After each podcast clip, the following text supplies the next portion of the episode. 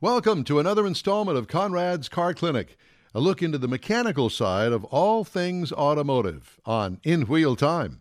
Here's Conrad DeLong. Uh, time now for Conrad's Car Clinic.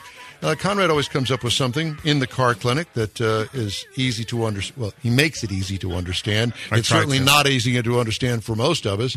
But uh, take it away. What are you talking about today? Well, today uh, or yesterday, uh, Greg Abbott signed a bill, and that is the vehicle assembled uh, bill. So, up until yesterday, dune buggies, true dune buggies, Yes. were not allowed on the highways in Texas because they, you were not allowed to get um, a re- the registration or the inspection done to put it on the highway. But wait, back in the day, Ma- uh, Meyers Meyers- Manx, they were, all not- over the place. but we're not legal in Texas. But I saw them here in Texas. and I, I I built them. I know, but they they were not supposed to be driven on the highway in Texas. well, now they can be. and now they can be. So it, it hasn't only allowed people to, and and the bill is Bill State Bill 1755. It isn't just about dune buggies and stuff that now you can legally drive on the street in Texas, but it also has allowed military vehicles to be driven on the street legally in Texas. Now I don't know if it's the tank that what's his name had out in front of his house,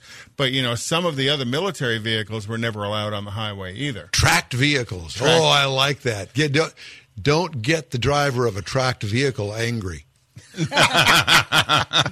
So, with Gov- Governor Abbott's signature of uh, House Bill 1755, that created a specific registration category so you could title the class of former military vehicles and assembled vehicles, including kit cars and dune buggies, and that's now law.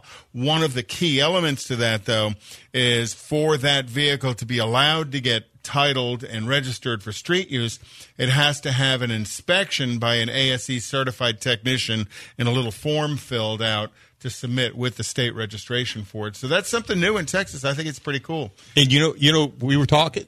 That's what it was. We when we built them out of Volkswagens, we left them registered as Volkswagen. As the That's what it was. Oh, that's Uh, when you how said it that, that explained it. You know, we didn't build it from scratch like a Manx. Right. Or- You just took the They- body off of it. But it and- still had a cut VIN it plate, down, right? and and it had the Volkswagen title. That's how we did it.